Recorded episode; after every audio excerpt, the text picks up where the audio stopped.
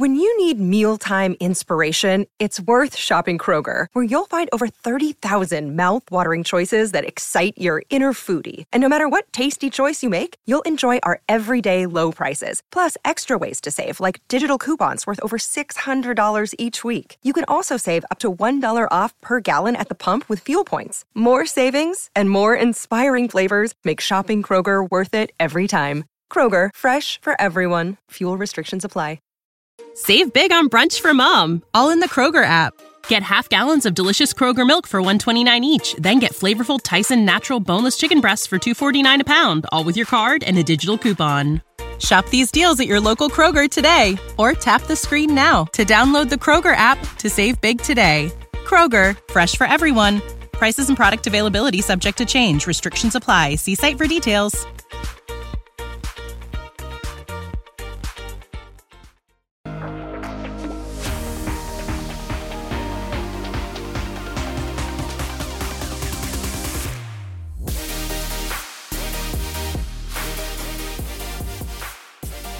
Hey, everybody, and welcome back to the Kodiak Shack podcast.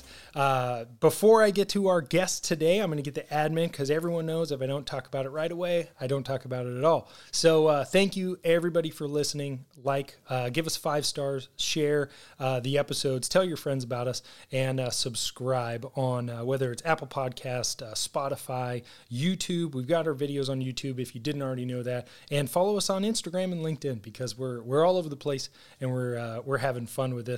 We're always av- uh, donations are always available, and uh, we're always looking for sponsors of episodes. Uh, so reach out at info at kodiak shack dot com uh, or check out our website, kodiak shack dot com. All right, now to the reason we're all here. Uh, today we have Emma. Uh, she is back. She was, I think, our third episode. I should have looked that up, but I'm I'm poor at managing my time. But Emma was here previously, and she's bought, brought her father, uh, Tony, and uh, he is a retired two-star general. Uh, Emma, you know, everybody knows her uh, from the original episode. She was an intel officer from the Air Force Academy, and she also worked with operator types, uh, South America, which uh, mainly was her focus, which was a very Very cool topic. I had a lot of questions. Hopefully everybody enjoyed them. And uh, her father, retired two-star general, uh, was a B fifty-two, B one, and then B two pilot. Uh, and then he finished his career working um, at A E T C and then helping Space Force get their legs under them. So uh, thank you, Emma, and uh, Sir Tony. Thank you for being here. We appreciate it.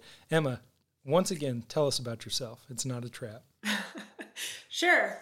Let's see how my story lines up maybe from the last time. But um, yeah, and like you mentioned, graduated from the Air Force Academy, class of two thousand ten, um, and went into the intel world. Uh, I had a very different um, career for an Air Force intel type and really spent most of it with special operations. So I think I speak probably Army and Navy better than I do Air Force for my time in. Um, you're right. Spent some time in uh, South America working counter-drug. And then uh, went on to run the I S R kinetic operations programs in Africa and the Middle East. Um, again, working with um, primarily tier two, tier one, and tier two uh, soft units. Nice. Yeah. Sir Tony, what do you got for us? Well, um, there's another little block of time that, you know, it, after I left the Air Force, it was uh, uh, twenty early twenty eleven. And then in twenty twelve, I got uh, picked up by Boeing. And uh, after I retired from the Air Force, I did uh, a sprint with uh, an independent consulting. Uh, I had, uh, I think, three or four contracts. It was a blast. Um, a little bit of advice for your listeners on consultants. Um, consulting is a very easy job because you... You walk into, usually it's a briefing or working with the engineers, and you walk in, you say, get rid of all these slides. You got way too many for the customer. You walk out and get a check. And there's no zero accountability, you know? And, and the only thing you keep in the back of your mind is you got to be kind of nice, you know, so you don't anger your customer, you know, the guy, the people who hired you, so you get invited back. That's the key part where you've got to massage it in a way where, hey, I like this guy, the way he's doing it. So yeah, I'm going to come back. Every consultant um, in our industry just got fired today. Yeah. yeah. Well done. So, so people who hire consultants, um, be leery of that. You know, the price of it, you know, that's hard-earned money that you're paying for. And uh, and if you are a consultant, you know, keep your keep, don't have the fangs out. Keep your kid gloves on. You know, you know, have you've got to have some polish and customer engagement skill in that, so that you get invited back. Um, I, oh, go ahead. But uh, and and the other thing uh, about the consulting piece was, uh, I was the only military guy. It was Aerojet. Okay, before came Aerojet Rocketdyne. That was my first uh, one, and. Um, it, it, it was literally the engineers wanted to fill up every white space on that slide, you know, and, and I, I would tell them, you know, I used to get these briefings, and if you put math on it, I'm checking your math. If you have all those words, I know there's a typo in there somewhere, and I'm going to find it. So whatever you're talking to me about, I'm not listening. You know, because yeah. it's there, you have to be a, you, you don't want to talk. You want to have an engagement, participation on all people. I want to tell you what I think. And if you got twenty slides in a thirty minute period, I'm all, I'm wondering if I need a haircut, you know, what am I going to have for lunch? That's what, that's what happens. So, you know, if any, anybody out there that's uh, thinking of being a consultant, call me. And I'll help you through that process. Um, so after I finished, the, uh, when I got hired for Boeing, I worked for Boeing for ten years. Uh, business development uh, in here, in Colorado, uh, was their location. And it started out as space and strategic systems, and it morphed into um, uh, Air Force and space systems. So I had all the field offices for Boeing where the commands were for Air Force and Space. So obviously here, Colorado Springs, working uh, with Space Command, NORTHCOM, uh, STRATCOM, um, Global Strike, uh, Air Combat Command, A M C. All, so I had offices at, at all those places. So nine field offices, I think, across the country. Uh, we did. We even had one at Nellis and Eglin for weapons. So I, that's what I was doing. Uh, it was a fun job. Um, uh, I got pulled in just about soon as I got, like within three months, I got pulled into the T X program and worked that through its iteration. Um, and that was... Uh, Uh, the that was really, I think, the best best program I worked, and I learned so much of how um, it evolves in the acquisition process. And quite frankly, you know, uh, I, I bleed blue, both Air Force and Boeing. Okay, you know, that's up front. But the challenge many a times was internal with Boeing, as opposed to the challenges with your customer. Because uh, the engineers wanted, for example, uh, as we brought the T X and started finishing that design, uh, somebody said, hey, let's make it air refuelable. That'll, that will really win it for us. And we had a fight because the, uh, the R F P and uh, all, you know, the, the L and M said nothing about air refuelable. And, and you know, that we we harangued ourselves over that until finally, you know, we just slapped the table and said, no. Now, that airplane is plumbed for air refueling, but they just don't have the receiver on it. So, you know, we, we had to make a compromise. Well, it's funny because I would assume most people, myself included, if I'm going to say, hey, who's going to who's going to cause the issues, you know, halfway across the field in production, it's going to be the D O D, not Boeing itself. But apparently the, uh, as we call it, the good idea fairy who right. just floats around dropping these ideas, right. you know, exactly. exists yeah. everywhere. And, and yeah, let, hey, I got an idea. Let's paint the roses red. Yeah. The, uh, no, we, it's not in the R F P. Um, and I worked other programs. I uh, worked many of the uh, classified space programs, um, did a lot on that. Uh, and so, yeah, it was it was a great, uh, great opportunity, and I had a lot of fun, uh, especially with the people. The majority of the field offices, we would hire retired um, people from that command. You know, re- uh, retiring colonel, boom, we get, we hire them, and now they already uh, they're off and running because they have all the relationships uh, with the command. So. Uh, we streamlined it, and it, uh, you know, the, the downside of that is, you know, retired military uh, really want to take off and run, but, you know, there's also bureaucracy, just like the Air Force. Any any big has that same same concept. You know, there's uh, layers of bureaucracy that you got to, it, it that's the biggest, you know, kind of toning it down, backing it off, get off the accelerator, and and keep going.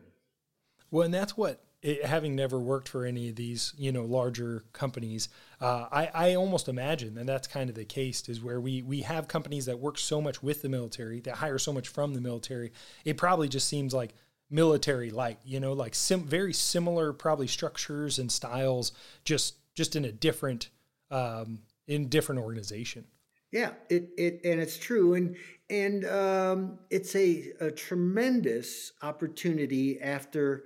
Your life in the military, you know, and uh, quite frankly, the, the bigs also need that military mind of, you know, that's really not how they're thinking. You know, um, when when the customer says no to something, you can't go back and say, no, you don't know what you're talking about. I know what's what you need, you know, and you had to that you had to rein that in. Um, but yeah, uh, so I retired out of Boeing last October, twenty-two, and then uh, hitched my wagon to Emma, and um, it's exciting and fun with what uh, what she's got going on. Well, and that's what I feel like that's just her M O, you know, I mean, like what's more exciting than working with operators and then getting into innovation and, and always just kind of running around and making things uh, happen, which uh, that kind of leads to my next question. So uh, obviously we know Emma has an Intel background, and uh, we're late to the game on uh, on the Russia-Ukraine, which by over a year, uh, but that's about my timeline. I'm normally pretty late to stuff, but uh, but then also, you know, the balloons over the U S. There's so many questions that I think the American people and probably the world kind of got thrust into this. Hey, how how do countries know what is happening, what's not happening, what's flying in their airspace, what isn't? So from an intel person's perspective, like how do you kind of gather information? How do you vet information out? And how do you ensure that the information that you're like, yep, this is true, and you pass that on, how, how do you know what you're doing is correct? Uh, the short answer is you don't, um, but you try to mitigate as much as possible and um, and present options to people like on the other screen from me um, yeah. who uh, have to take on that risk and decide whether or not the, the juice is worth the squeeze and the risk is worth the reward um, for any given like target, for example. But I would tell you that Um, the challenge that has become increasingly overwhelming across the board in the intel space is the tidal wave of information. There is too much information out there, and um, not a great way to chew through it, if you will, um, at volume and with the volume and at scale um, for any one analyst. Um, and something that I've I've really noticed was the case when I was serving, and I think is still the case just based on the customers we work with, is um, no analyst is created the same either. And so as much as people want to get humans out of the loop um, with data analytics and being able to provide insights from big volumes of data, um, certainly possible. The technology exists, it's been proven, and it's wonderful, but Um, without that human who can really, really connect the dots on the mission side of the house and understand what those risks might be and um, how you serve up a course of action to a, a leader to make a decision, that's that's a different problem set that I'm not convinced that technology is is necessarily going to be able to solve in the short term. Um, longer term, probably. Um, but yeah, I, I mean, just to, to summarize, the answer is you don't really know. All you can do is find out as much as you possibly can in a oftentimes limited time period and give options. Uh, luckily, we don't always have to pull the trigger on some of the decisions, and we don't have to live with a lot of the risk. But in the particular job that I had, I did. Um, and so I just had to get really comfortable with my evidence that I presented and why we were going to pursue something. Um, and if I got approvals to pursue it, then we did. Uh, and, and frankly, didn't look back. Yeah. And I, I mean, cause you could probably perpetually just be stuck in the rearview mirror, forever, you know, second guessing. And, and, you know, I, I've said this before and I'll say it again. It is, you know, as a, as a single seat, you know, type person, like I am very, very comfortable accepting risk for myself. And it is very easy for me to say, like, I will accept that risk. I am comfortable with that. But then when that risk extends beyond me and I'm risking other people, or my mistakes will cause, uh, you know, pain or even like fatalities of the wrong people, that's when things start to get very concerning uh, for me. So now as as an intel person gathering this data, and then you're going to, other people are going to go into harm's way, or or people are going to make decisions to now to execute on these things off of the data you're gathering. That's, I mean, that's a different, different ball game. And well, let me, uh, I oh, want to ask yeah. you a question, Vader. Oh, so oof. As an operator. Um, oh yeah. I appreciate that, by the way, you know, call you myself are. an operator. But it, you know, I imagine like some like, bearded, like hardcore dude. Yeah, exactly. Yeah. Someday. We count you as that. Well, thank you. Um, I don't deserve so it. So as an operator, you have to have been in a scenario before where the intel you were getting, which is oftentimes remote, right? They're not sitting in the cockpit with you. They're not, um, in most cases, on the ground next to a shooter.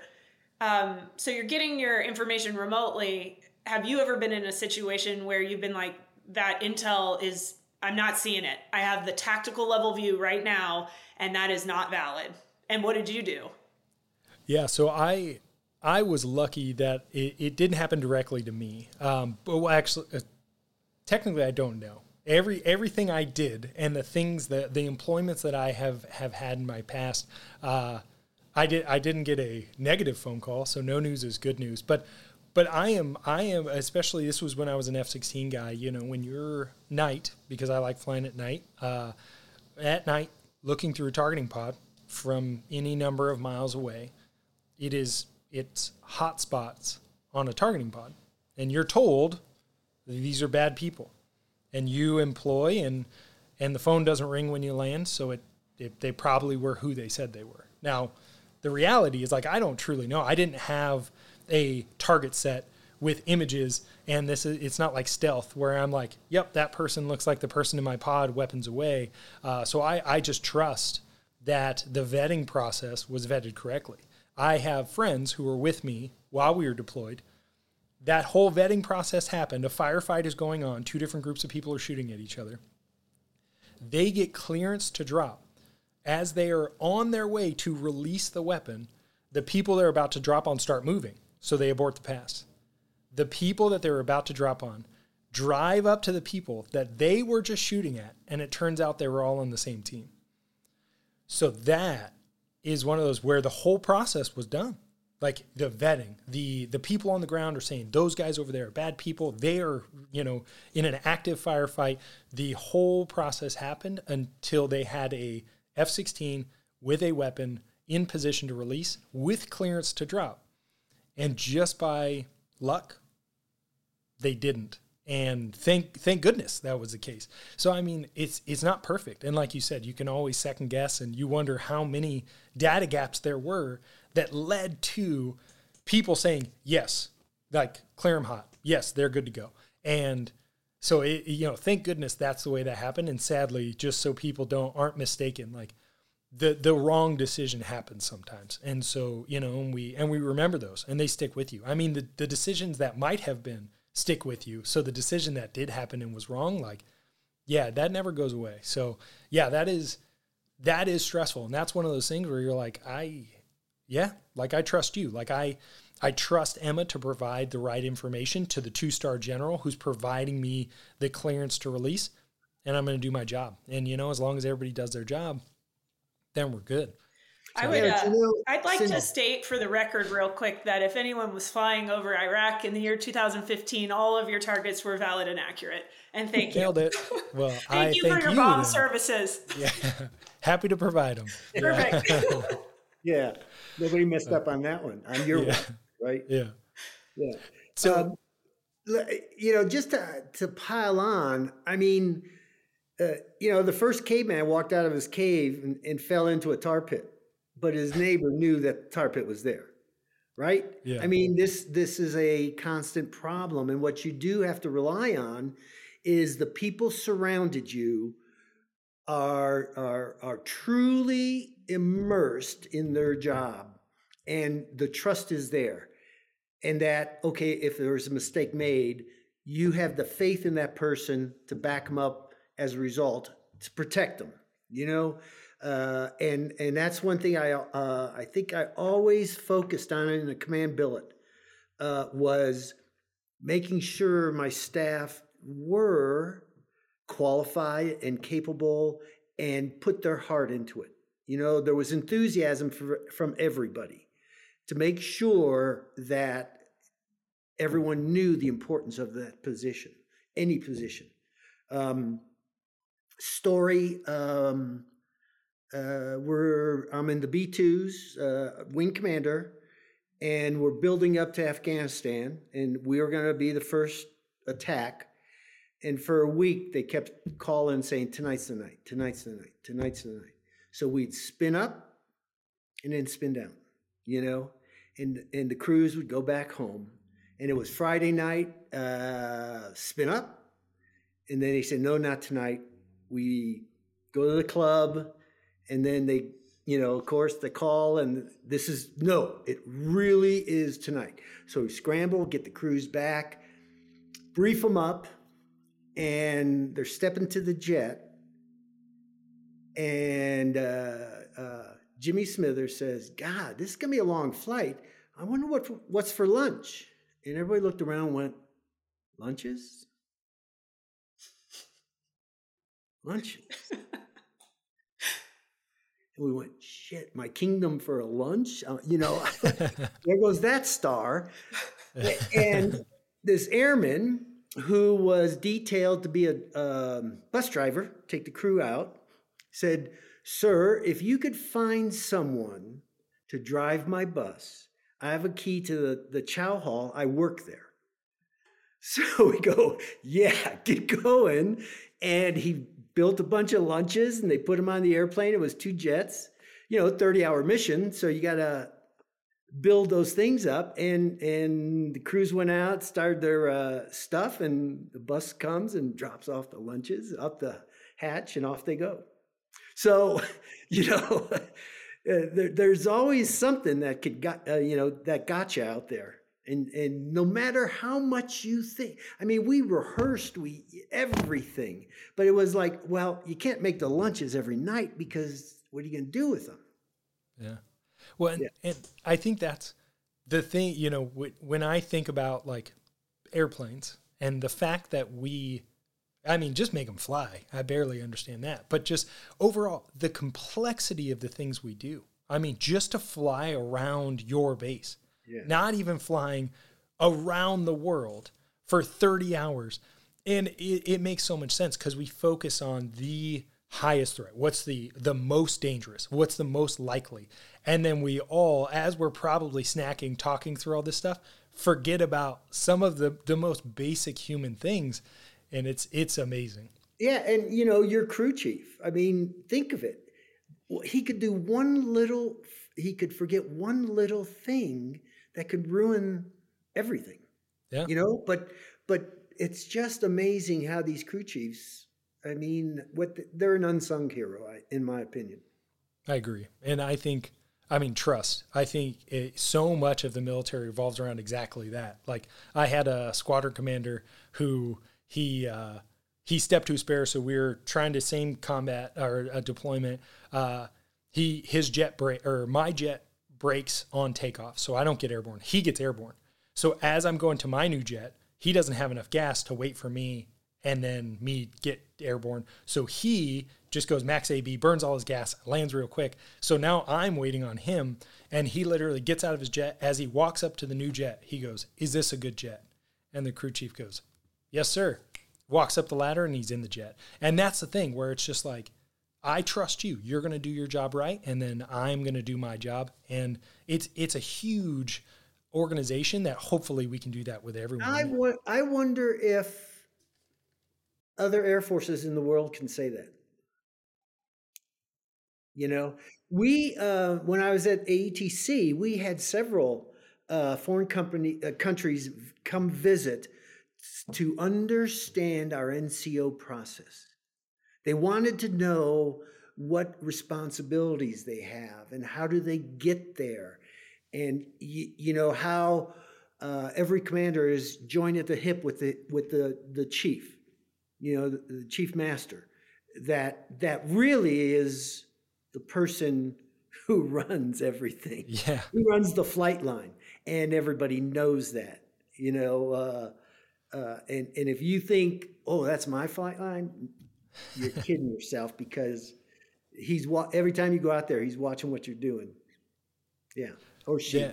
Yeah. And I, I mean, I, again, the, man, that so many of my first deployment stories are coming back up, but, uh, the chief, you know, the chief, he was, he was hardcore, and, uh, it, uh, well, I'll say his name. He, he probably didn't care, but Chief Klein, awesome dude. I mean, I, I didn't obviously work with him much, uh, but he was very like his maintainers. We were deployed. So who cares? You're deployed. And he was like, nope. Like, rules are rules. We follow him at home. We follow him here. And uh, I asked him, I was like, hey, Chief, like, you know, I know you got mad at some of the guys about the sunglasses they were wearing. Do you care? And he was like, I don't care about you. And I was like, yeah. I respect that. Because he's like, you're, I'm not, you know, I don't deal with you. I deal with my guys. My guys are going to do this thing. You do whatever you want. You go do your, your you know, pilot thing. Uh, but I just appreciate it because he took his job very serious. And he said, like, I, you're not my responsibility. So that's, you know, yeah. and and I, I appreciated the guy he was.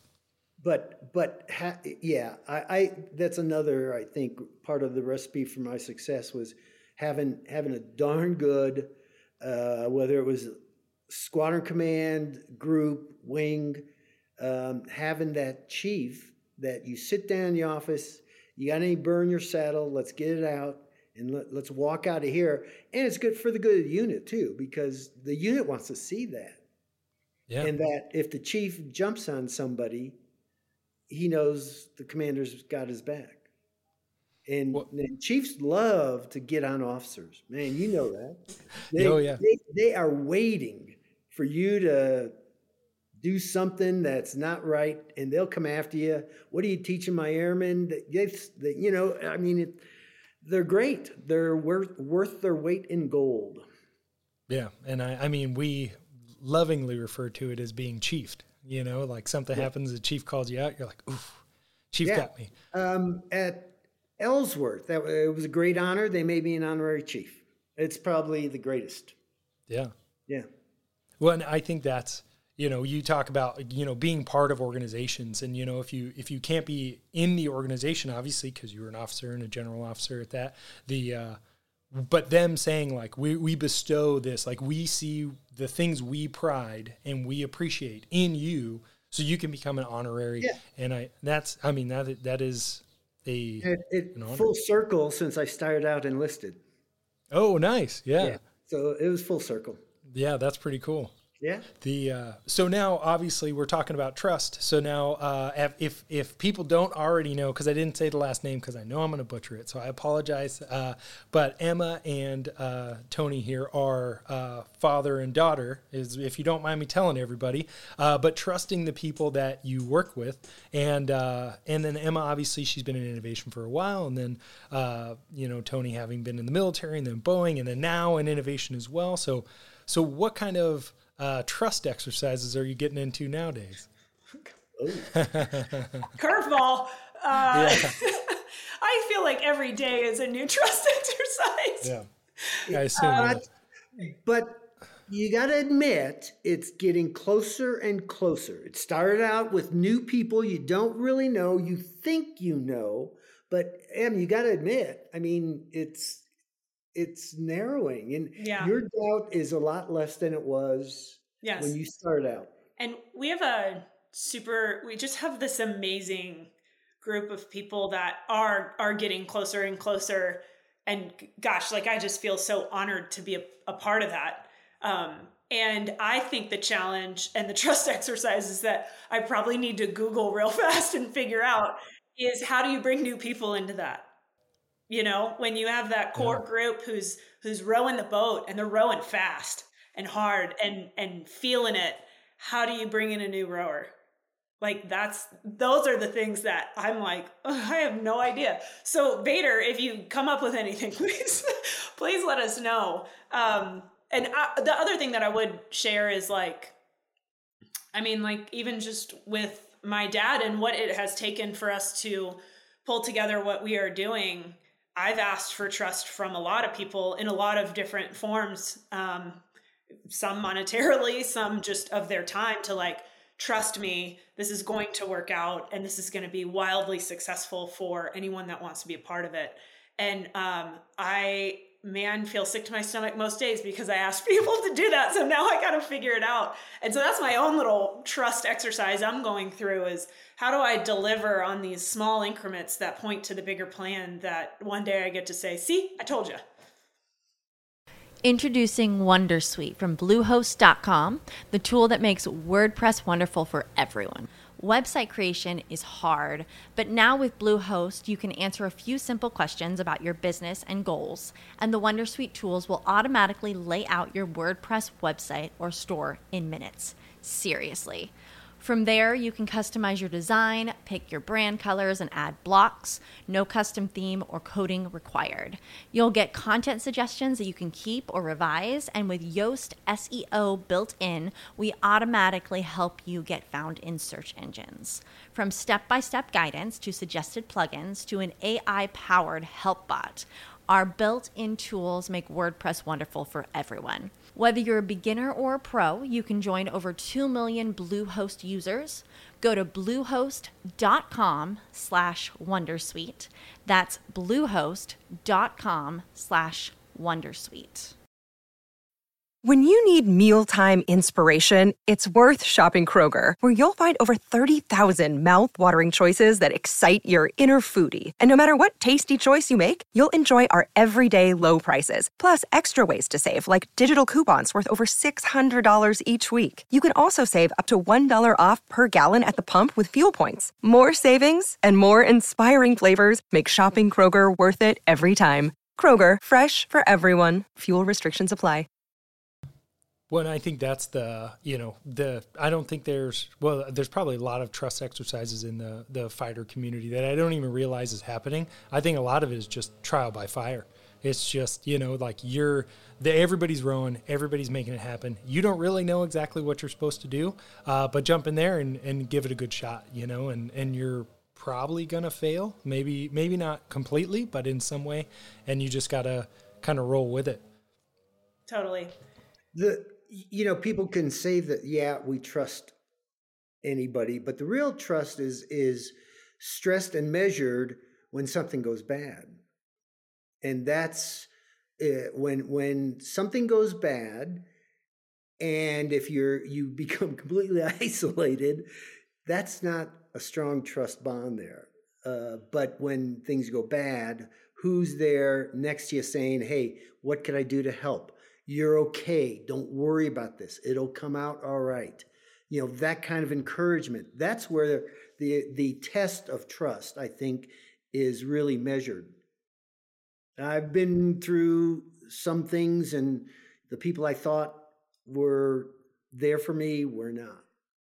And and the ones who were there, I was surprised by it. I think that's where, you know, there's that old saying, like, where the rubber meets the road. But the reality is, like, that's where you really see who you can trust, who you can rely on, and, you know, and who can actually help you get things done and, and make it happen.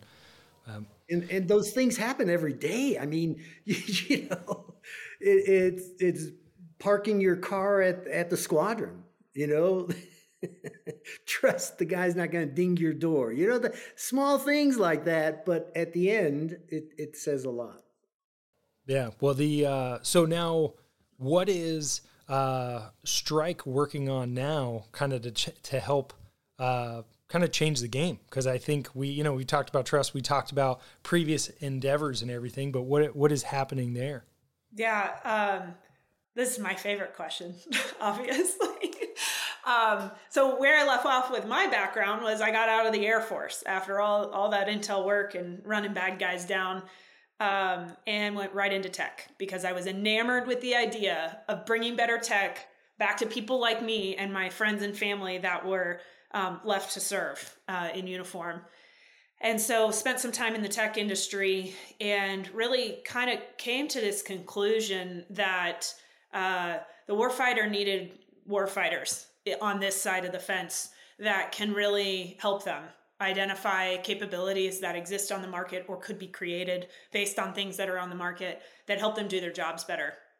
So uh, Strike Solutions, I'm proud to present, uh, is a solution integrator. We are focused primarily on mission expertise. So we hire mission experts and we design and integrate exquisite technology to give to the warfighter. Like no kidding, in the field, in an individual's hands. Um, and the most exciting thing about what we're doing right now is we have a hardware and software product that we are fielding in kits for operators that is, no kidding, tying um, sensors together. So it is sensor fusion for the tactical collection la- layer. Um, where I think the magic will happen in the future for us is um, how do you tie that to the bigger picture?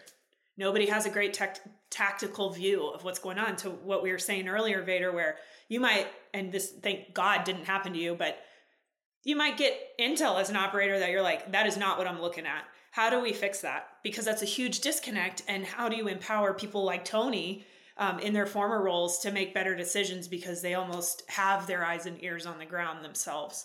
Um, so it's been very, very exciting. Um, we are fusing together all kinds of radio frequency collection with video collection, um, Bluetooth, cell phone, like we're doing some crazy stuff and, um, couldn't do it without our team. A hundred percent. A foot stomp on that is the team that is doing this stuff came from there. Yeah. Yeah. So, and, and, Uh, it's, it, they know they've got a good insight into what is lacking there, as they call it, the edge. You know, that's, that's the front. Um, they know what is needed there. So they work towards that, but they also have the credibility with the customer. And that is very valuable. Very, that is significant. Yeah. Well, not- Oh, and I would say, like, as an end user, you know, like, there are engineers who are wildly smarter than me that can build tech that I can't even dream of, but they don't understand what I know as the guy uh, in the seat, you know? So we're talking operators out there who are, you know, we're talking data gaps, you know, like, I need the information, and, and it may exist out there because an AWACS has it, or an F twenty-two or F thirty-five has some of this information, or the person on the ground is seeing the thing that the F thirty-five needs to know where it is, and, and how do we fuse all this information? So everybody is looking at the same battle space because just like, I mean, it, it is, uh, we didn't plan this, I promise, but the, you know, like you said, like the, the fact that we had like, it wasn't blue on blue fire, but but effectively f- friendly fire that we were unaware of and almost employed on one of the, the groups just shows, like, if we had a better way to battle track, battle management, battle manage, and, and, and understand the battle space, like, we, we can hopefully preclude a lot of that.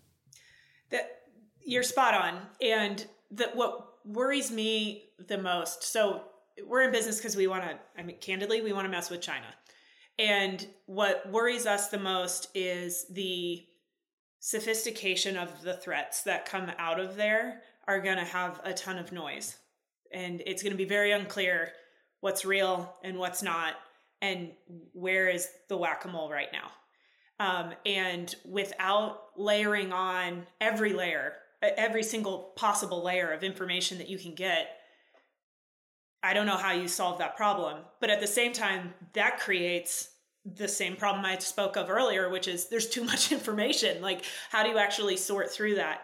And so our entire approach is, let's start at the tactical level. That's where we're going to start. And we're going to start by collecting all the noise that's around an individual. And we're going to put that all together so that you can very quickly know you have someone following you. You have this weird car that keeps showing up and they keep changing license plates, but it's the same car. And so we're we're trying to solve that at the very, very ground level so that we can extrapolate those lessons learned and how this works at the operational level and then hopefully at the strategic level at some point. Um, but very, very interested in how we can solve that on the ground. Yeah. And that's, I mean, just the example you gave, I was like, oh, that's wild. Like, that just seems, you know, I mean, there's people who are really doing this stuff. Like I said, like the, the real operators, but the, uh, yeah. And, and how do we, how do we get that into their hands? And because our biggest problem is like, how do we build these things to make them secure? And so they can't be exploited and, and messed with and things, but then also make them user-friendly and all and have connectivity, because the problem is like, ah, I'm sorry, I can't log into my Nipper to get the crypto or, you know, like how, how do we kind of blend that of the, you know, the art and the science to act, to, to get that to be the product they want in a user-friendly way? I love that question and am super, our team is so passionate ab- about that. And um, I think it lies solely on partnerships so that you can truly bring in people that are the best at some particular aspect of, of what you're trying to deliver that doesn't play in the space, but they do something like G U I creation really, really well. And with that, I mean, I'd love, I, Tony, I don't know if you want to talk a little bit about the consortium, but definitely talk about Altia and kind of the light bulbs that yeah. went off on that. What a bridge. You're uh, what I do. Uh, Tom Train. It's Friday. You don't know how many cocktails I've had, so we're good. yeah, uh, In the zone, okay. The sweet spot. Yeah. Yeah. Okay. So so part of, of this, uh, as we get involved, there's a, a nonprofit called Catalyst Campus, Technology and Innovation, their, their uh, uh, growth. And its whole the focus is to bring small companies in through an accelerator and get them jump started to go after their, uh, to get their pro- product to market. Um, and a piece of this, uh, the, the founder of it uh, came up with an idea: as these companies kick off, let's bring them together and create what he's calling a consortium. So we're members of this consortium. This is the first one he's done. There's uh, nine companies involved in it. And, you know, he, he's he's very intelligent in the fact of, okay, these are the customer, the companies I'm involved in. And he tried to get threads between two and then throw us in a room and go after it. The first meeting we had uh, in Arizona, and the companies came in. Strike gave their pitch of, of what we do. Uh, Semco is a telemetry um, hardware and, and data collector. Um, uh, Semantics is all about language and recordings and, and kind of using um, A I to build databases uh, on, on what, uh, for example... Uh, their plan is to be able to have a system where you can put in keywords of the work you do, and it will automatically feed. You won't have to go to Fed, FedEx, you know, Fed uh, Gov, yeah, BizOps, any of that. It will be able to push the R F Ps that come out towards you. You don't have to constantly go in there. So that's pretty cool. Um, So we spent that, and then uh, this week we had a we brought the engineers in to talk, to really get technical, um, and, and you know dissect everything, got down to exactly what they do, and there were constant light bulbs going on in the room. Um, uh, Semco, okay, produces um, these telemetry kits. Okay, so it's it's electronic gear. What happens when uh, Strike with our product from the West, from the East Coast guys, what happens when they land one hundred fifty unit order to Border Patrol? How are we going to produce one hundred fifty units? Well, Semco, Emma went there to visit them, and we could just push the order to them, and and you know they got an assembly line, and there you go, one hundred fifty units. We couldn't. It would take us a while to build that. So so all these things are happening, you know, in the room, and it's it's pretty pretty amazing. Um, the one of the partners in this concept uh, told us, you know, the first one I had to do a lot of talking, and now I didn't have a chance to say anything because you guys were just we had to we had to you know rein you in because the engagements were constantly going, and you know you might mishear, you know, not pick up on something that's said on the other side of the room. So the energy level, everyone, uh, uh, it's also based on trust. You know, don't don't ask me about my secret sauce and then take it and run. You know, there's a you got to be cautious, but that's how we are building that trust, by getting face to face, comparing notes and saying, hey, we need to partner with you for this. So it's pretty exciting. We just it kicked off just this year, right, Em? I think it the concept he was he he we talked about it last summer, uh, and and it was pretty, you know, made us giddy about it. But but you got you got to have the right people doing it.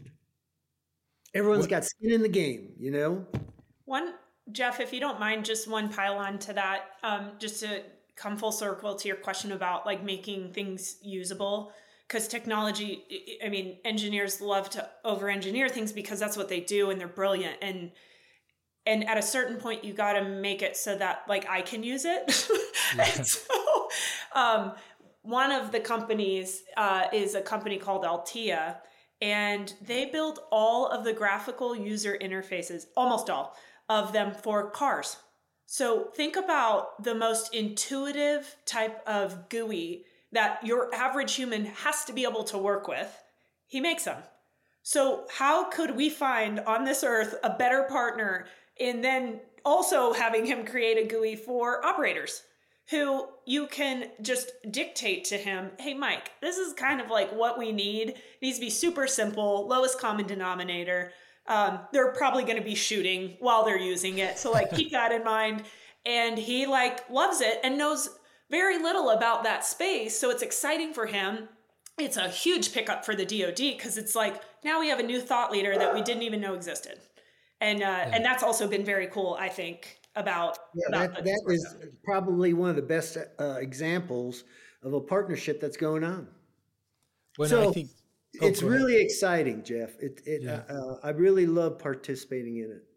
When and the thing that I always argue, you know, when people ask me like, oh, what's what's a, a war going to be like against a, another big country, you know, or anything like that. And and I like to believe, I don't know for certain, but I say, you know, I actually think Emma and I talked about this last time we were on the podcast together was, you know, it, when the United States and then our entire country brings the entire weight of all of its effort, the entire might of everything it can produce, it is uh, theoretically and hopefully overwhelming.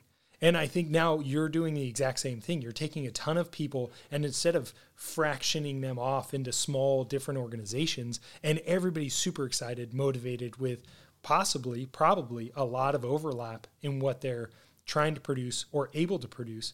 You put them in the room together, and then, you know, sparks fly because it's motivated people who are excited about what they do, who now get to talk to other motivated people who are excited about what they do.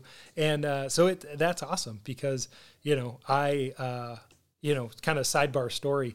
Uh, you said, you know, you have to be able to use it. So my buddy, uh, Tron, really good dude, made, he said, our mission, like F sixteen mission planning is not good. So he made a website. It's called Viper Ops.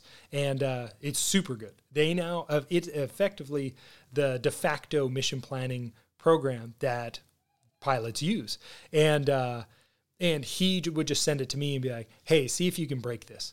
you know? So he, uh, you know, he used me as like, hey, you're an end user. You're terrible at technology. So uh, go ahead and see if you can even make this happen. So I think it's great that you not only are collaborating with people, but then bringing people on who can produce products that end users can actually use. Because hey, you, hey, did this guy uh, get any compensation for that? For uh, for making the product? For Viper Ops. No, it's out there right now. It's he he pays to put it out there every oh, month. Yeah. He has to pay A W S. Emma, like, he'll come up with Emma. All right, sounds good. Yeah, we'll, we'll yep. snatch him up. Tron listens. He listens, so he uh, he'll be hearing this. I'll, I'll let him know because we talk all the time. But yeah, oh yeah. Um, sorry, totally derailed the conversation. No, but, I love, uh, once you once you get out of the military, your whole perspective of life changes. That yeah. you know you you uh, you you use your uh, brain power for the good of your family. Yeah. When I think you can still do so much to help the military, even though you're not there, you know, you continue to serve oh. just in a different way because oh, these, yeah. these operators are still need products. They have problems that they need fixed. And you're now in a position, you know, when you're not as a military member to actually fix these problems. So that's amazing. And I could not like double down on that more. I mean, And I don't, I, obviously my dad's had a different path than I, I did. I had a wild, I was doing some wild stuff there and totally had an impact when I was serving in uniform. But my gosh, I know I'm more impactful on this side, um, to your point of just being able to move, move differently. Sorry, there's small school children obviously walking by and my dogs are so mean to them. um, but uh, yeah, to your point, like I feel like I contribute just as much if not more now. Yeah, I don't doubt it. And, yeah. and you know, oh, go ahead. No, uh, I was just saying it's that time of day there. yeah. Um, the, yesterday, just as an anecdote, you know, they're, we're trying to by commit by committee to give a mission, kind of a mission statement, describe what this consortium is all about. And for about ten minutes, you know, words are being spread. It's it's like seven lines already. And it's just, and I finally just said, hey, um, you've got to say in there somewhere that we support the warfighter. Because once you say that, no company, nobody in the world is going to say, oh, we don't want to do that. You know what I mean? Yeah. No one will do that.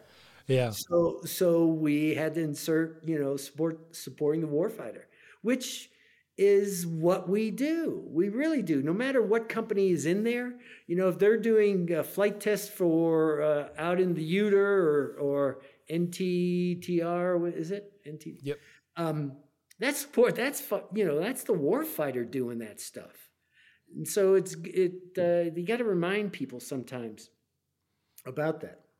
I think a lot of people don't realize. So, I mean, talking to uh, uh, Brian from uh, Vermeer, uh, when we were talking, he's like, before I started working with the military, I just assumed you had all this Gucci stuff. Like everything we had had to be decades older than what the military had. And I was like, turns out it's exactly the opposite, you know? So there are, pro- yeah, there are problem sets that, you know, have probably been solved ten times over in the private sector that the, the D O D is still just struggling through. So, I mean, people out there, I mean, the podcast was created to, to connect people, to help people kind of interact and understand that there, there are people out there who are trying to solve these problems. And, uh, and it, it sounds like that's kind of happening with the podcast. And it sounds like that's happening here with this, you know, kind of accelerator in this consortium you're creating. Yeah. We're, we're excited to be a part of it.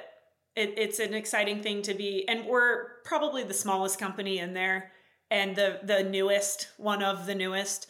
Um, so just trying to help think about projects we can bring some of these other companies to bear on has been really fun and exciting for us.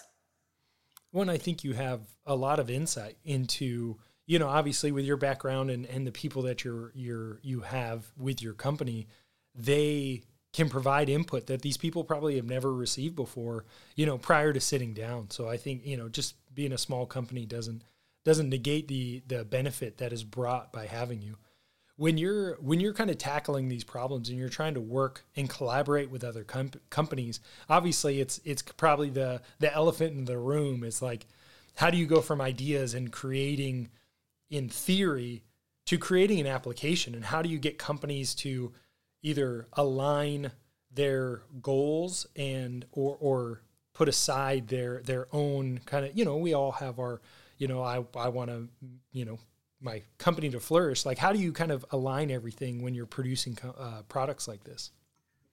Um, man, that's such a, it, that's such a great question, and something I think we deal with daily. Um, we go on a lot of first dates, like a lot of first dates. And the second dates are always like, oh, okay, maybe there's something here. And, you know, by about the like third or fourth date, if you haven't committed to, um, and this is something that we always push, commit to proposing something with us, commit to putting some skin in the game. You're not going to get paid for it, but we're going to compete together. And if we win, then we, then we do. And we get to build something cool together. And the people that survive into that third, fourth date status where we're, we've picked an opportunity and we want to go after it, those are the ones that we want to work with. Um, the ones that aren't willing to like throw their expertise in where we don't have it, uh, really no interest in that, because that's not, that's not how you start a partnership or a team. Um, so that, that's kind of how we vet through that. Um, I would tell you the majority, like it gets whittled down really quickly is, is what I'll say. And, and for like no fault of any companies, like everybody's busy. And so you just have to find that right sweet spot of people that you want to work with, A, because why would you work with anybody you don't want to at this point in the game when you have all the control on that particular front? Who do you want to work with and who wants to work with you? And do you have a shared space or an idea that could come together well? And is everyone bought into that vision? Um, and you fix you figure that out pretty quickly along that along that continuum. Where do you feel, obviously you've, you've been in the game for a little while, but, but how do you, how do you meet new people in this space? Like, obviously there's a lot of conferences, and the more I look, the more I see conferences, but how do you kind of vet out, like, these are great places to, to interact with other companies, you know, that, that are working in the same area?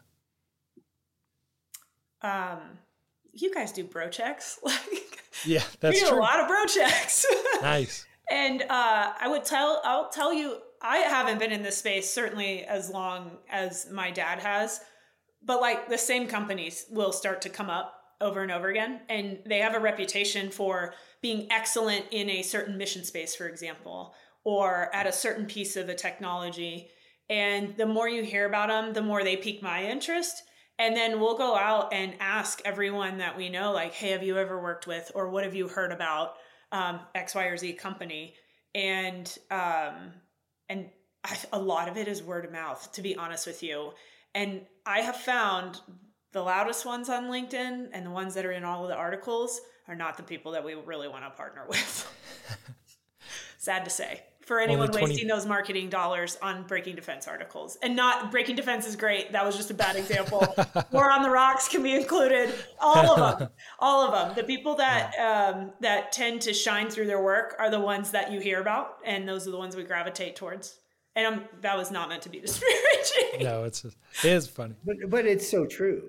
You know, yeah. It's so true. You, um, I, from me watching Emma at work, what I see her... Her her real forte is networking. Oh. I mean, she um, she her personality ha- is kind of a magnet when she walks into the bar. You know what I mean? Um, and many of her p- people in her network, as she builds that trust with them, they start giving her vectors on who you need to be involved in this program. You know. Uh, whether it's through partnership, whether it's sub, whatever it is, but she gets a lot of vectoring from her network. Right, Em? I mean, oh, you do. Yes. Everyone gives us the answers to the test at some point. So, yeah. I mean, I and just being nice to somebody and having a strong liver has really done well for us, to be honest. uh, and I got that from my dad. Um, yeah. So...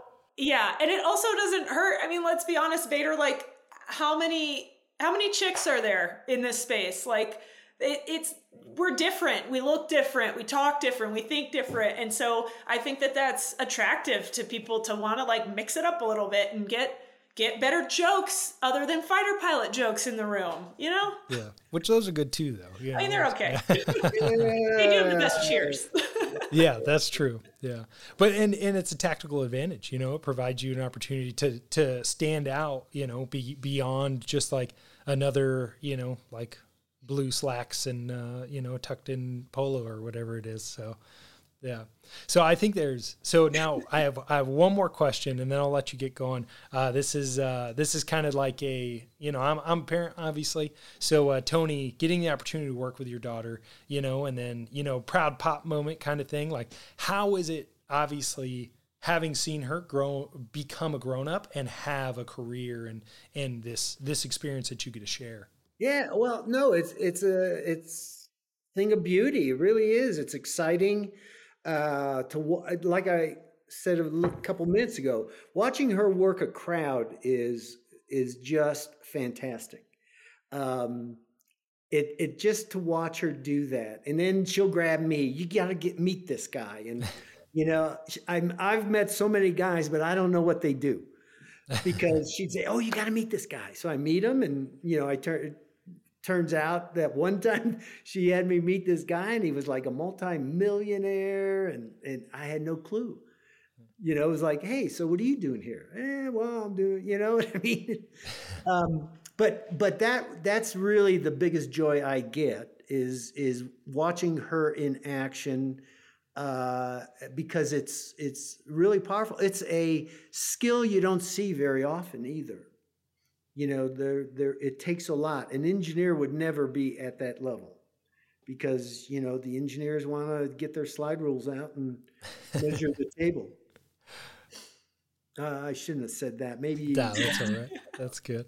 The uh, no, I mean, I, there's, I'm sure, some engineers on this. Yeah, but I think, you know, what at least the fighter pilot community, no offense to engineers, but, you know, we, we say we love nerds because, again, they build things and weapons right. and all the things that I could never do and we could never be in those shoes, you yeah. know, but, you know, we all have our role to play. So I, yeah. I couldn't agree more. I, I appreciate the heck out of them uh, because I wouldn't have a job if they didn't make exquisite technology that I could go yeah. break.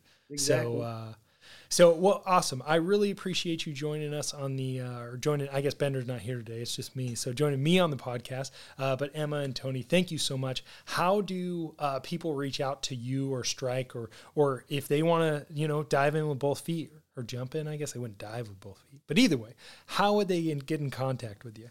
Absolutely. Um, well, we have a website. It is live. It is uh, strike solutions group dot com. And I welcome anyone to reach out to me at any time, Emma at strike solutions group dot com. Uh, I love connecting with people and, and meeting people through Vader has just been amazing for us. So, um, and if we can help anyone, we're in it for the long haul on this and trying to make this community and this industry a better place. So let us know how we can do that for you. Yeah. And through that, anyone uh, interested in getting some career counseling, I'd be happy to do that. Or consulting yeah. advice, you know, if there you're still go. in that business advice, after today. Career advice. yeah. uh, I, uh, you know, I did, I did, uh, the darkest time of my whole career was when I was commander of A F P C, three and a half years. So um, first six months, I had every friend in the world call me just to check in. and, and after the first year, nobody called me. Yeah, well, the hopefully the at least the bar was fully stocked for a little while when they were dropping off bottles. Hey, you know, congrats yeah, on the new job. Yeah, here's some yeah. Friday Friday uh, afternoons, I would go visit the uh, fighter porch, and the, the the guys who really had it were the Intel. Oh, the yeah. Intel guys were stocked, only top shelf too. Nice. So many there crappy assignments. That's why. That's right. So you gotta you gotta pay to play. Yeah, I didn't. I, I would never ask uh, how they got it. You know, because you don't want to know. Wasn't yeah. wasn't my responsibility. That's exactly. Sometimes you don't want to ask the qu- questions you don't want answers to. Exactly. But. Well, awesome. Well, thank you again for being here. Everyone, like we talked about at the beginning, like, share, subscribe, uh, spread the word, let everybody know about it, and reach out to uh, Strike because uh, they're doing some great stuff. Help them do more great stuff. And then uh, donations are always open, sponsorships, and um, are always welcome. So info, kodiak shack dot com, and then uh, kodiak shack dot com, where you can also find the episodes, which uh, I'm terrible because I, I think that's the first time I've ever said that. But, uh, check them out wherever you listen. All right. Thank you both again, and uh, thank you, everybody. See ya.